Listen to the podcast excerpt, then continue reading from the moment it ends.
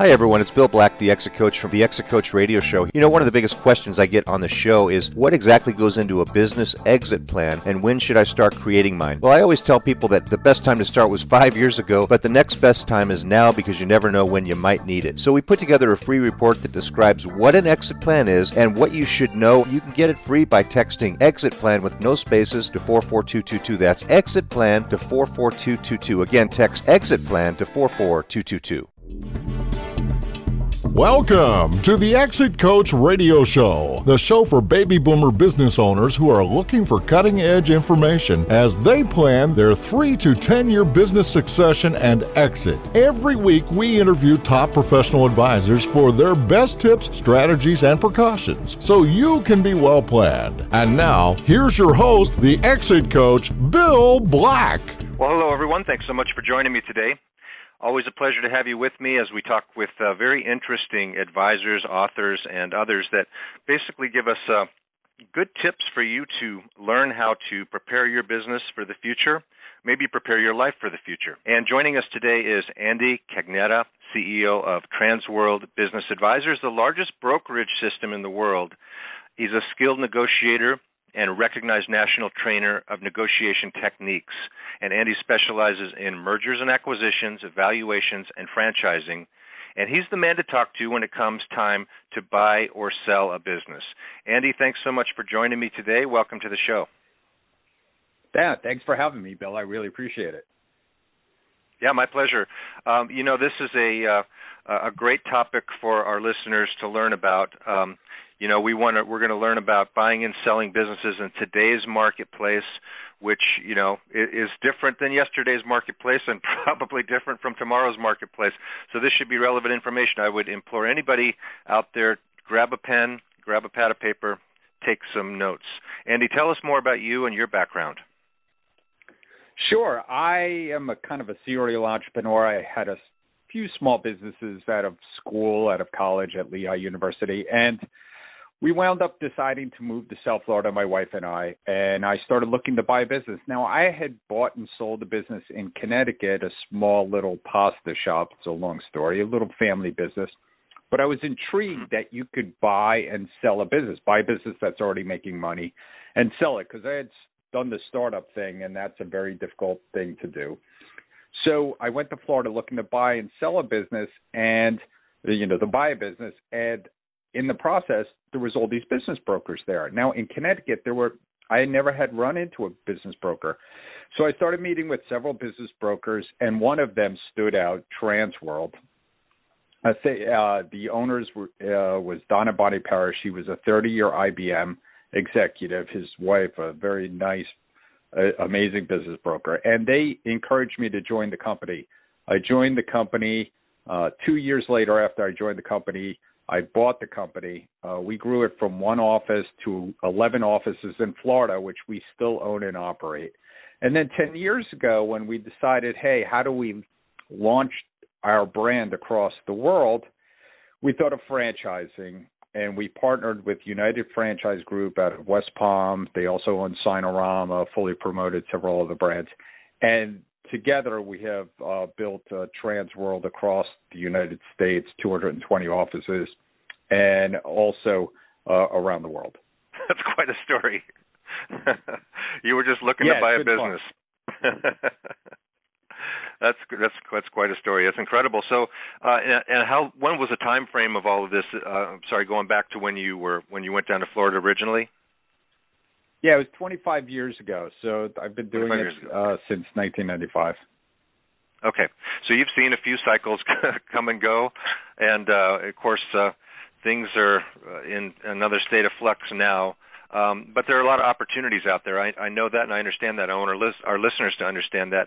Tell us what you see the current marketplace looking like for buyers and sellers today.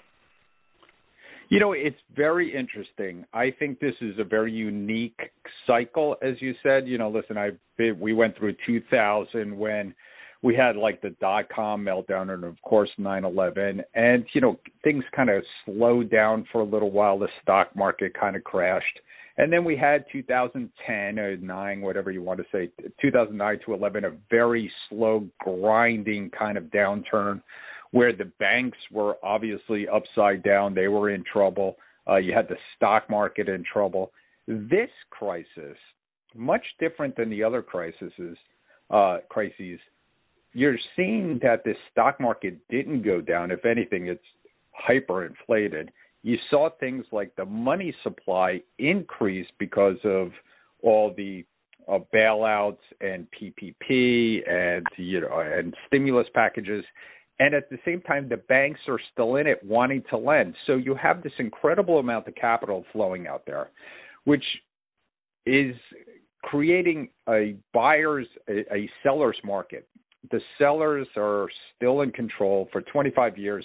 It's always been a seller's market, except for maybe right after 9/11 and maybe after the 2009 meltdown, 2008, 2009 meltdown. So what we're seeing is is that it's an incredible time for sellers to sell. There's more capital out there, more buyers out there than ever before. At the same time, which is very interesting, because of the stimulus package, buyers can now get an SBA loan and get 3 months free and have their guarantee fee waived uh, which is a savings of about forty thousand every million dollars they they borrow. So it's an incredible opportunity to buy, which in for the first time ever, I've never seen it kind of happen where you know both sides have opportunity right now. That is uh, pretty unusual. Yeah, we don't have uh, a huge banking crisis. We have very very low interest rates, which of course drives that stock market up as well. Um, huge num huge numbers when you look at the cash that's uh, the you know that's available for purchase of businesses, both in private equity groups and other in corporations.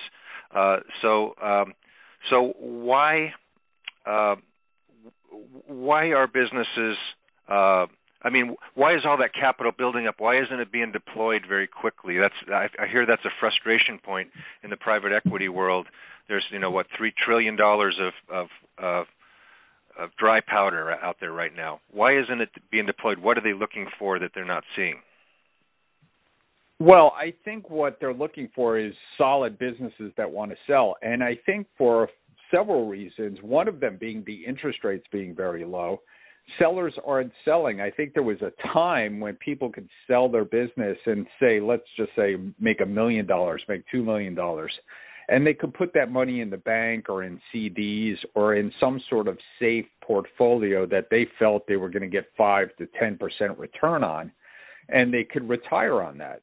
Well, these days mm-hmm. with interest rates so low, the bond market so uh, trying to get a return on your capital is very difficult and I think people are healthier these days. Uh, being 60 years old isn't being 60 years old 20 years ago. So I think people are holding on to their businesses, and that baby boomer crush, the seller tsunami we've all been predicting for the last 10 years, still hasn't happened. Baby boomers are 70, 55 to 75 mm-hmm. years old, and they right. still haven't come to the marketplace in mass. I think it's about to happen. I do think that we will see sellers come to the marketplace because they have to. They just have to transfer their businesses now that they're getting older. And many of them, I think, you know, there was an article in the New York Times just talking about people having a more of a YOLO kind of attitude after this crisis that they want to live their lives.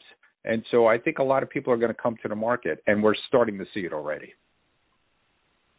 Yes, good point. I, and I think um, I, I also moderate webinars for Vistage Worldwide, which is, a, you know, as you know, a, a huge CEO peer group, and they just had one about the the new, uh, you know, uh, tax changes and its motivation, basically saying, hey, if you if you're really uh, thinking about going to market, now is the time because you don't want to wait until it's next calendar year. They could make a retroactive tax change, but it's likely going to be at least starting of 2022, and it's going to be uh, pretty pretty darn busy uh, in the last you know half and quarter of this year uh, as people uh, really wake up and start to move there. So, what should business owners be doing now to prepare for their exit?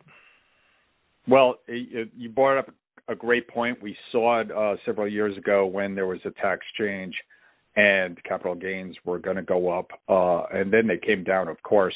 Uh, but if you want to sell by the end of 2021, it's already almost too late.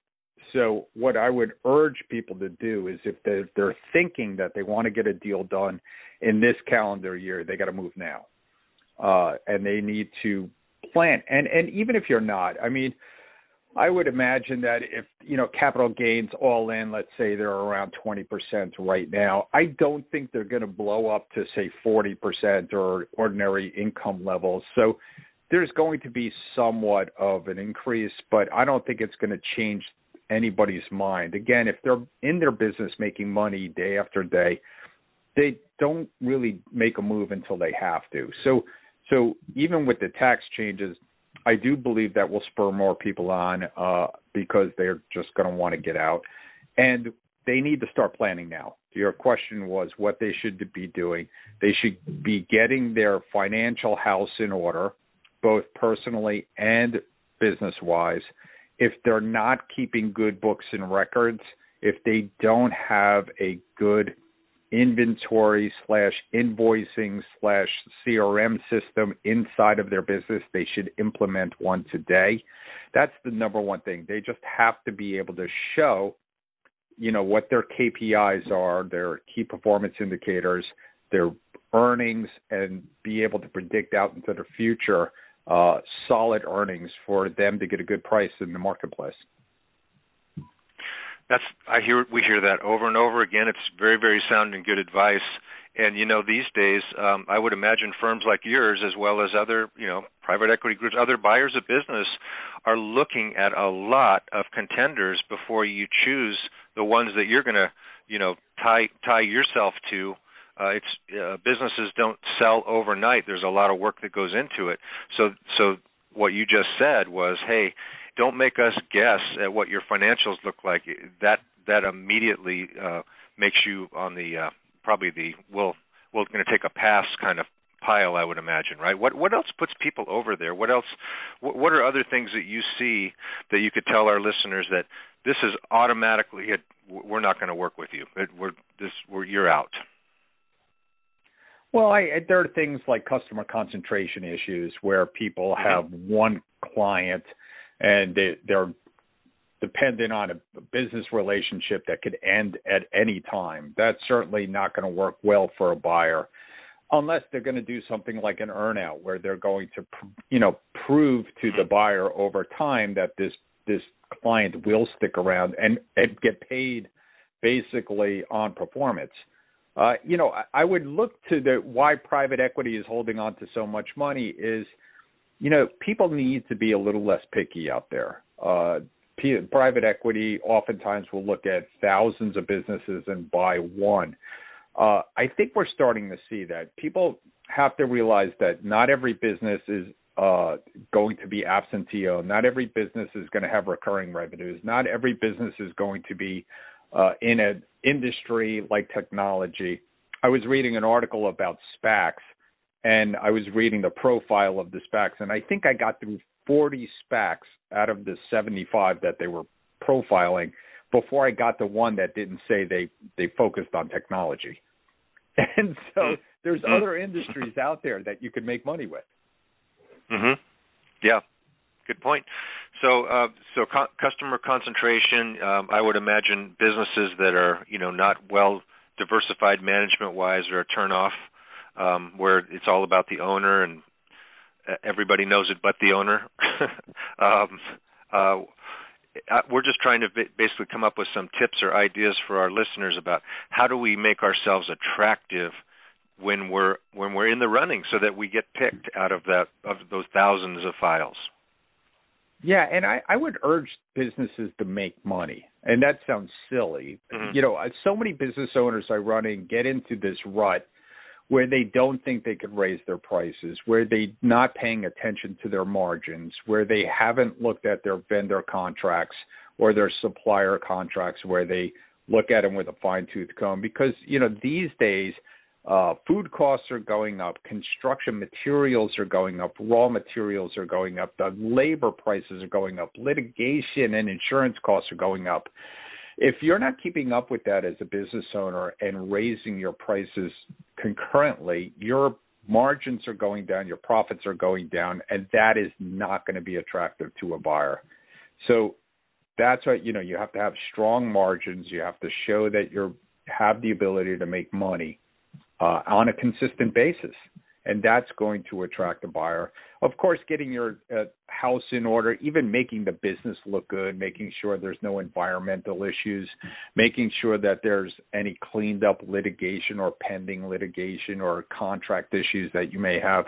All those things will make it much easier to sell your business. And if you had a PPP loan, uh, you know, you need to if you had a PPP loan, you have to make sure that you're going to get it uh, forgiven. Mm-hmm. Right. Work on that and get that outcome taken care of. Andy, a lot of our uh, listeners are getting that daily call. You know, the one I'm talking about, where it's, like, "Hey, I've got a market. I can sell your business. Um, are you interested?" Um, and could you tell our listeners uh, a little bit about when they maybe should uh, pay attention to that call and when they should know this is going nowhere? Well, if if you happen to be in an industry that is obviously being rolled up by private equity or strategic buyers, it may be time to look and and take that phone call. Uh, if you happen to own a car dealership when you know the big players were running around and paying really ridiculous prices for them, it was time to do something. Uh, it was time to make a move. Uh, in the security industry, the home security industry, they were paying extremely high multiples. The banks were financing these things. Now that has come down, and those multiples in that industry have come down. So if you see that happening and you hear your competitors selling out, you might just want to talk to them. I know a lot of uh, businesses have associations; they know what's got, you know what's happening inside their industry and you may want to answer one of those letters. Uh, we see it in the insurance industry, we see it in the accounting industry that is being rolled up. So you might want to take a meeting. Now there are, you know, things out there like scams and what I think are scams. People wanting huge upfront fees for re- reviewing your business. Uh, I would stay away from those letters. Okay, and at the point that somebody uh, does want to find out what is out there, uh, and say they get in touch with you or, or Transworld Business Advisors, then um, what what's some of the first things that you want them to provide you with? Uh, uh, beside, you know, obviously financials and things like that, but uh, what are some of the first steps in getting involved with a, a business uh, brokerage firm like yours? you know what we're going to do is we're going to sit down with the owner we want to know their story right we want to know why they want to sell we want to know the motivation and we want to know all the players and we eventually going to want to know what their goals are of course financially but you know oftentimes uh, business owners it isn't price. Price certainly drives it but we're working on a, a large project in south florida right now. It's a high profile business. Uh, it's a tourist attraction. It's very well loved worldwide and the owners really just wanted the right buyer. They wanted somebody that was going to take their legacy and take it to the next level. So that's what we're trying to figure out, you know, when we first sit down with you and the sellers is trying to figure out what are your goals. Of course, mm-hmm. we're going to ask for about three years financials. If there's some sort of anomaly in those three years, we might ask for more. We're going to ask for current financials right through the first quarter of this year and we're going to sit down and give you an idea of what we think the marketplace would come back with as far as valuation and possible, you know, LOIs and letters of interest. And then, you know, and gauging what your, you know, what their goals are. Now, if their goals are pretty close uh, and they have a good reason for sale, we're probably going to move forward. If they're expectations are unrealistic, say they wanted $20 million and we think their business is worth five, uh, we're going to give them some ideas of what they could do to get to that $20 million valuation. Sure. And that's there are several topics that we could have talked about today, several that are interesting. Unfortunately, I don't have time for all of them. I do have one more question for you, and that is you have a, a, a podcast called The Deal Board. Um, tell us a little bit about that. Who do you uh, what do you talk about? Um, uh, is it available uh, most places that people can find podcasts? Tell us about that. Yeah, Yeah, sure. It's available on all the major podcasting channels, of course, on YouTube as well. And yes, this is what we talk about. We talk about a lot of the things that go into buying and selling businesses. We talk, we we uh, feature a lot of entrepreneurial stories because we love that, and we're here just to support entrepreneurs and give them the information. I think our best client is someone who's educated on both the buy and sell side. That's when deals go the e- uh, easiest, when people have the correct expectations, and that's what we're here to do to help educate you people. Uh, and so again, it's Transworld Business Advisors. Is that the is that the URL that our listeners can go to? It's tworld.com, T W O R L D.com, or the dealboardpodcast.com. Excellent, and uh, a lot of great information today. I hope you'll come back and uh, we can talk about some of these other topics at some point. Uh, very interesting to talk with you today, and I really appreciate you helping our listeners uh, with your, your great your great tips and ideas. Thanks, Bill. Thanks for having me on.